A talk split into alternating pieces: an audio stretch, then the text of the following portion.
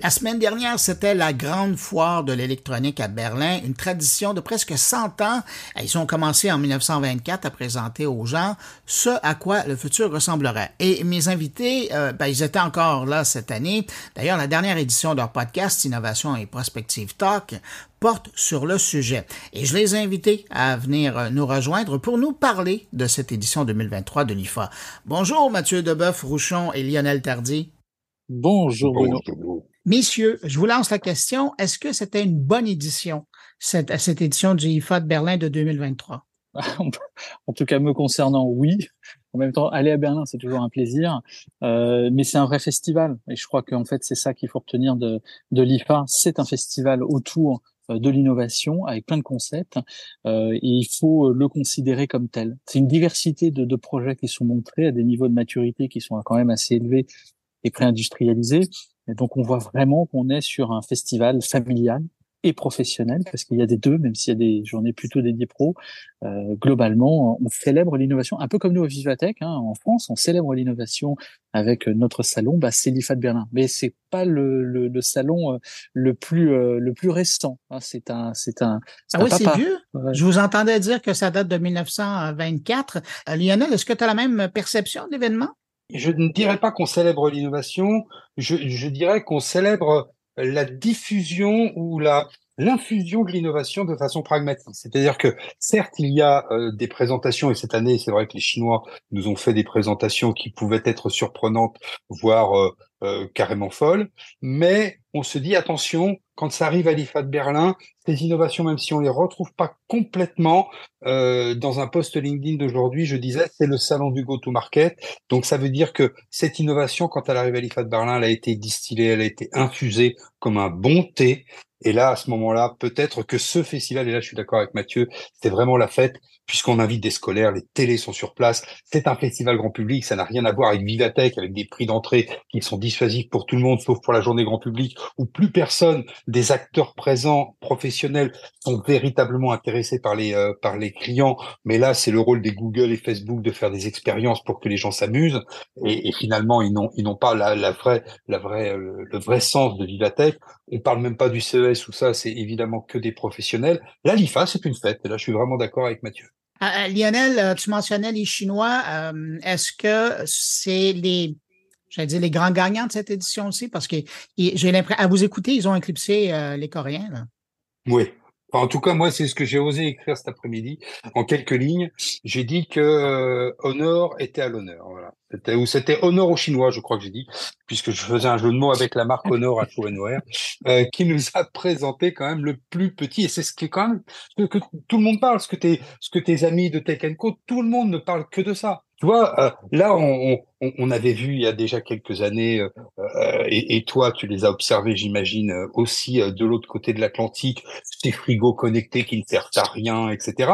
Et puis, quand on a commencé à avoir des frigos avec des caméras, on s'est dit, bon, bah, celle-là va avoir un peu, un peu froid aux, aux, oreilles de rester dans le frigo, mais on commence à avoir peut-être quelque chose qui soit soit pertinent, mais quand on y ajoute euh, l'IA et le deep learning, eh bien on se dit qu'on est peut-être dans une trajectoire à l'horizon de quelques années seulement, puisqu'il y a ce pragmatisme de l'intégration, dans la véritable utilisation seamless de l'électronique grand public et de l'électroménager, parce qu'il y a surtout beaucoup d'électroménager aussi, hein, lave-linge, lave-vaisselle, four, etc., etc. Et là, encore une fois, les Chinois, c'est ça qui m'a un peu euh, surpris cette année, c'est que euh, on a découvert le premier téléphone pliant à l'IFA de Berlin sur le stand gigantesque de Samsung, manipulé par une opératrice avec des gants, parce que l'objet était vraiment fragile. Mais aujourd'hui, ceux qui font le buzz, bah, ce sont des Chinois. Mm. Mathieu, euh, tous les deux, vous êtes dans l'analyse. Ça vous dit quoi de voir les Chinois vraiment omniprésents maintenant dans la tech comme ça? Puis même dans, dans l'automobile, hein, euh, le dernier salon de Paris, euh, j'étais là-bas, puis les gros joueurs, c'était les joueurs chinois. Là, à Berlin, c'est encore les joueurs chinois. Qu'est-ce que ça veut dire? Je pense que c'est, fallait pas se. On, on, savait naturellement que c'était un vrai relais de croissance, hein, avec un, un, bassin commercial absolument gigantesque et une capacité d'adoption et de force de vente aussi hein, de, de l'électronique grand public auprès de la, de la Chine qui rayonne sur le monde. Je veux dire, globalement, c'est quelque chose qui est une suite logique à ce qu'on a pu voir les années précédentes. Donc rien d'étonnant sur ça. Et le plus étonnant, c'est sans étonner, on voit effectivement qu'ils sont présents qu'ils qu'ils épousent quand même les codes souvent européens dans le design, dans l'approche, dans le produit, et que cette culture liée à leur capacité de production, même de copie, hein, aussi souvent ou de réplicabilité de, de, de, produits qui marchent très bien, bah, donne effectivement une présence dans la tech qui est absolument incontestable, incontestée et qui plus est relayée par les médias. Donc rien d'étonnant euh, le soleil. Effectivement, après euh, sur le long cours, euh, Reste à voir si on passe de la communication et du relais média à la véritable adoption qui, au-delà euh, de la Chine, sera peut-être une adoption à l'échelle du globe. C'est tous ces sujets qu'il faut. Capacité de pénétration, est-ce qu'il n'y aura pas de barrière à l'entrée, hein, comme on a pu le voir avec euh, les problématiques d'infrastructure 5G euh, feu 2020, où effectivement les salons de la tech étaient devenus plutôt des salons géopolitiques. Euh, voilà, on est toujours aujourd'hui sur est-ce qu'il y aura des barrières à l'entrée du marché chinois sur les autres marchés? la Chine pour la Chine, ça, fonctionne on le voit bien. En tout cas, la Chine fait parler d'elle et euh, elle est présente. Euh, le, voilà. le plus dangereux, ce serait de, le nier et euh, de ne pas travailler dans un sens qui serait le meilleur équilibre que l'on puisse trouver. En tout cas, effectivement, ils sont extrêmement agressifs dans leur capacité de produire et de délivrer sur le marché de nouveaux produits. Il un mot là-dessus? Un, mot, un mot ne suffirait pas, une journée ne suffirait pas, donc je vais avoir pitié pour, Présence honorable. tes, auditeurs, Bruno, franchement. On s'est pas rendu compte je pense par excès de prétention, que les pays comme l'Inde pouvaient fournir d'excellents ingénieurs, ils sont tous à la tête des entreprises de la tech américaine, que des pays comme la Chine pouvaient avoir des puissances de frappe comme ils ont, il y a des centaines de constructeurs automobiles chinois des centaines. Mhm. Alors évidemment, nous, on entend parler de Link Co, de BYD, et puis des marques euh, iconiques européennes comme MG et, et, plus globalement Volvo, qui a été racheté il y a dix ans par Geely. Et, et ça, on, on, on s'en est pas, on s'en est pas vraiment attaché parce que on s'est dit non, mais de toute façon, on sera toujours meilleur qu'eux. Et, et, et, puis donc, on, on, fait, on peut, on peut faire du, de la transmission de, de, de brevets, on peut faire du, du, transfert de technologie. Ils vont construire des avions, etc., etc. Alors pour l'instant, ils sont pas encore dans l'aéronautique, mais en tout cas, enfin très légèrement pas au niveau d'Airbus et Boeing, mais ils sont dans les voitures parce qu'en plus, on leur a fait un, chemin pavé de rose en disant, bah, maintenant, on va n'autoriser que les voitures électriques en Europe à l'horizon 2035. Donc, on a des constructeurs européens qui se focalisent sur le haut de gamme parce que c'est le seul marché où ils peuvent amener de la valeur ajoutée et prendre de la marge. Et ils sont en train de laisser l'entrée de gamme soit avec des Dacia Sprint, qui est Renault Spring, qui est Spring, euh, printemps, euh, qui est Renault fabriqué en Chine, voire une Tesla Model 3 dont le nouveau modèle a été présenté euh, à l'ouverture de l'IFA pour le, le, salon de Munich automobile, euh, qui est aussi fabriqué en Chine et qui inonde l'Europe. Le Dacia Duster est la voiture la plus vendue en France dans nos régions. Eh bien, demain, les voitures électriques fonctionnelles, elles seront chinoises, c'est certain. Euh, Lionel, je reste avec toi parce que parmi toutes tes activités, et il y a peu de gens qui le savent, en tout cas de mes auditeurs, parce qu'on parle toujours de technologie avec toi, mais tu es dans le monde de la pédagogie. Et j'étais curieux parce qu'en écoutant euh, le, votre podcast euh, cette semaine, tu as fait un clin d'œil, et d'ailleurs, tu l'as mentionné tout à l'heure, le fait que l'événement, votre festival IFA, je vais le prendre comme ça, il est ouvert aux jeunes. Est-ce que toi, pour toi, il y a quelque chose de très futé et intelligent de permettre aux jeunes d'accéder? Ce qui n'est pas le cas au CES, ce qui n'est pas nécessairement le cas à Vivatech parce que c'est une journée puis tous les joueurs intéressants sont partis. Est-ce que euh, les organisateurs de, de l'IFA ont pas plus de vision que les autres? Oui, tout simplement parce que il faut absolument que euh, les adolescents, les jeunes adultes d'aujourd'hui ils sont nés tous avec l'internet, hein, ils sont tous digital natives, et bientôt ils seront tous euh, GPT natives. Donc euh, c'est juste terrible. Il faut qu'on comprenne que euh, ils sont dans un monde technologique, et comme le dit très bien ton camarade Jérôme Colombin, c'est cette tech qui aidera malgré tout, qu'on le veuille ou non, à faire changer soit les habitudes, soit trouver des, des, des solutions qui vont permettre au monde de changer, d'évoluer et probablement d'être plus sobre. Mathieu, c'est Lionel qui l'évoquait, mais beaucoup d'électroménagers, ben d'ailleurs, toi, tu en parles dans, votre podcast, beaucoup d'électroménagers plus verts, plus intelligents. C'est pas banal, ça. C'est une bonne raison de faire changer le parc des électroménagers des gens, à défaut de, d'avoir des appareils qui sont en train de, de mal vieillir. Là, on est, plus intéressé parce que tout ça est plus branché, plus intelligent. Il y, a, il y a deux manières de, de, voir la chose. La première, c'est de se dire qu'effectivement, la logique avait entamé LG avec euh, LG ThinQ, normalement, il y a quelque temps, où ils parlaient de leur intelligence artificielle à l'intérieur et intégrée euh, dans l'électroménager, qui aujourd'hui est totalement passée à l'échelle. Alors, cette technologie travaille à l'optimisation des ressources énergétiques, de l'eau, de l'électricité dans les cycles de lavage, par exemple, etc. Ça, c'est la dimension purement technologique. Aujourd'hui, est-ce qu'elle est nécessaire? La réponse est oui. Euh, je vais paraphraser Jérôme Conan encore une fois pour reprendre ce que disait Lionel. la, la, la, la, technologie ne changera pas le monde, mais on ne changera pas le monde sans la technologie. On voit bien que ça, c'en est bien. C'est une technologie qui est diffuse, qui n'est pas visible et qui justement apporte une véritable valeur, valeur au sens, euh, au sens valeur pour euh, l'humanité dans les ressources énergétiques. le deuxième point qui est intéressant à l'électroménager, c'est justement cette dimension presque low-tech, non visible, qui est l'utilisation des matériaux qui vont euh, permettre à la fois d'avoir une meilleure dégradabilité, une meilleure recyclabilité et puis une meilleure réparabilité. Donc en fait, on, a, on joue à la fois sur la partie technologique pure, la façon dont la technologie va optimiser l'usage tout en préservant le, le confort, et puis de l'autre côté, toute la dimension de, de la matière qui va servir et qui, que l'on va percevoir recyclable, durable finalement by design à la racine même de la conception du produit. Ça, ça change beaucoup de choses. Legrand, euh, notamment, avait travaillé dessus. Euh, Schneider a travaillé dessus. On voit bien que les dispositifs présentés par LG vont également dans ce sens. Tout le monde se pose cette question au-delà de la tech, de la matière. Et ça, c'est quelque chose qui est très fort. Après, la caméra à l'intérieur euh, du four, euh, bon, personnellement, euh, je sais encore cuire des légumes, mais globalement, c'est vrai que la France ne sera peut-être pas le meilleur marché pour adopter ce type de produit, mais on voit une tarte aux pommes, on sait très bien quand elle est cuite, et puis nous, on l'aime bien un peu compotée, donc tu vois, avec du beurre fondu dedans. Donc, par défaut, je suis pas forcément enclin. Par contre, la computer vision qui permettrait de tracer par une caméra hyperspectrale, j'en sais rien, à l'intérieur des produits pour voir la dégradabilité du yaourt, le fait qu'ils sont encore bons ou pas. Ouais, là, il y aura effectivement des usages qui vont se développer. La caméra intrinsèquement pour voir ce qui nous reste dans le frigo à distance quand on est au supermarché, je pense que ça touche une minorité de, personnes dans, euh, à l'échelle de, de, la planète. Mais les usages évoluent et on voit bien qu'une technologie à l'instant T peut nourrir des cas d'usage qui se développent au bout de 5 à 6 ans. Lionel, est-ce que euh, tu sentais que cette édition-ci euh, de l'IFA, tu avais affaire avec des fabricants qui sont proactifs par rapport à la question de l'économie énergétique? En fait, c'est quelque chose que l'on a euh, a détecté l'année dernière dans dans la façon dont les économies d'énergie, dont les matériaux recyclés, dont la la réparabilité avaient été mises en avaient été mises en avant.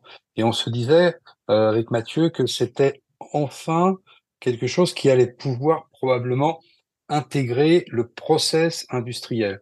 Après, est-ce que en plus de tout ce qui est recyclable, économie d'énergie, nous en France, je ne sais pas ce que vous avez au Canada en termes de, en termes d'outils pour analyser votre consommation électrique, mais en France, depuis quelques années, le réseau de transport électrique RTE a mis chez les particuliers un compteur électrique qui s'appelle le Linky et qui est en fait un compteur connecté qui permet aux fournisseurs d'énergie de pouvoir analyser votre consommation énergétique. Et tous les Français qui sont euh, qui ont leur, abonné, euh, leur abonnement sur, euh, sur le, on va dire l'énergéticien national, qui est EDF, eh bien, ils peuvent voir leur consommation répartie en fonction des types d'appareils, l'éclairage, l'informatique, la, la cuisson avec les fours, etc., ou le lavage avec le lave-vaisselle, le lave-linge.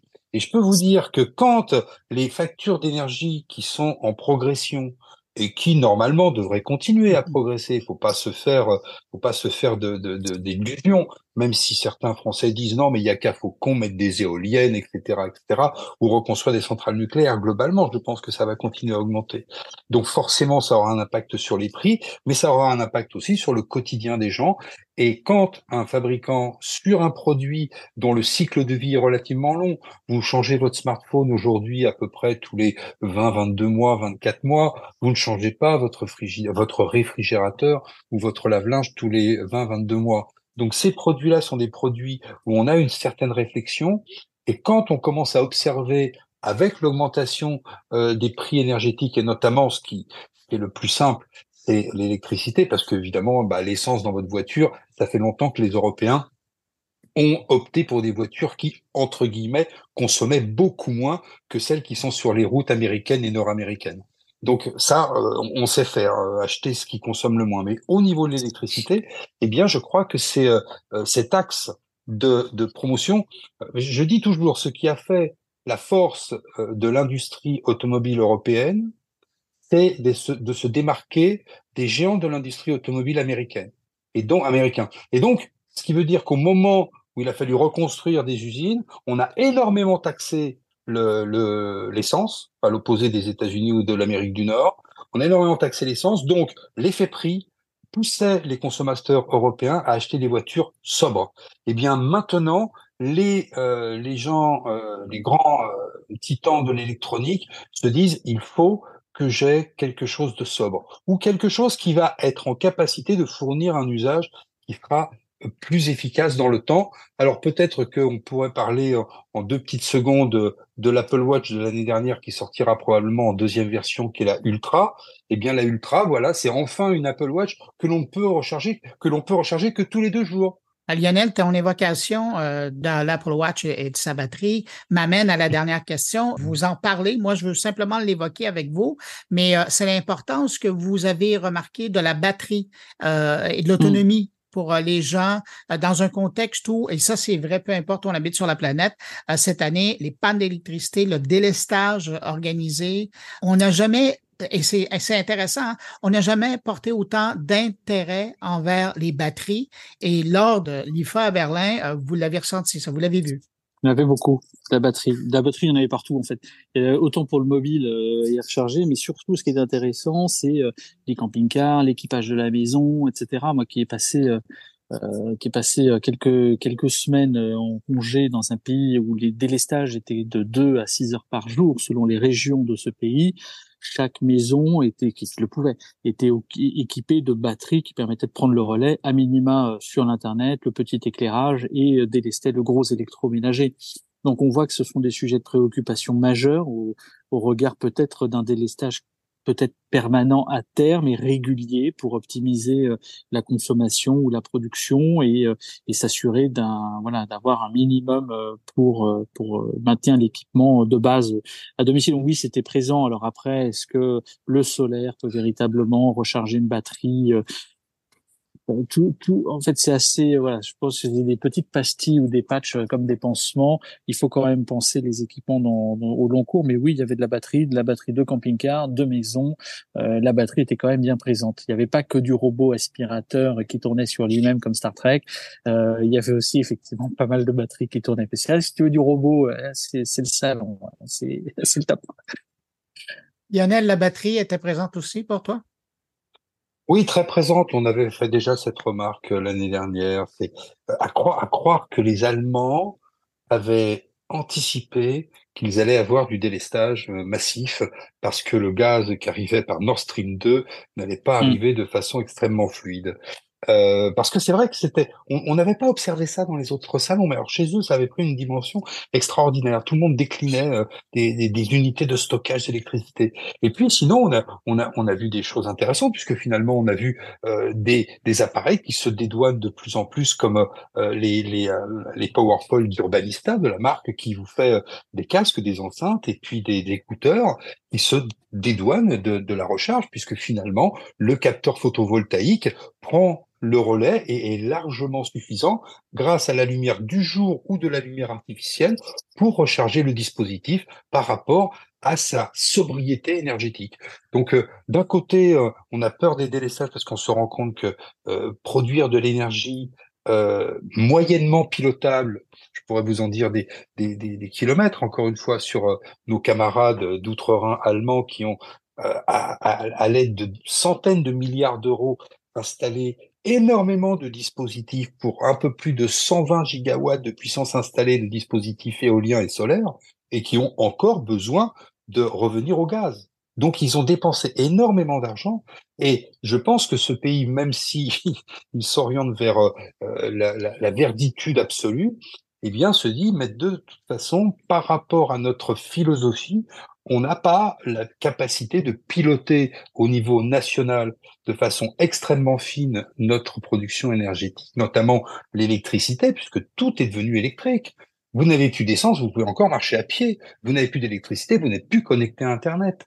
Et plus connecté à Internet, pour une entreprise, c'est la clé sous la porte. Bon, bah, à partir de là, euh, on, on, s'équipe avec des batteries, avec voilà, pour mettre dans le camping-car et partir en week-end avec les amis, mais aussi dans la maison pour suppléer à l'énergéticien national qui pourrait décider de délester tout ou partiellement comme l'a vécu pendant ses vacances Mathieu.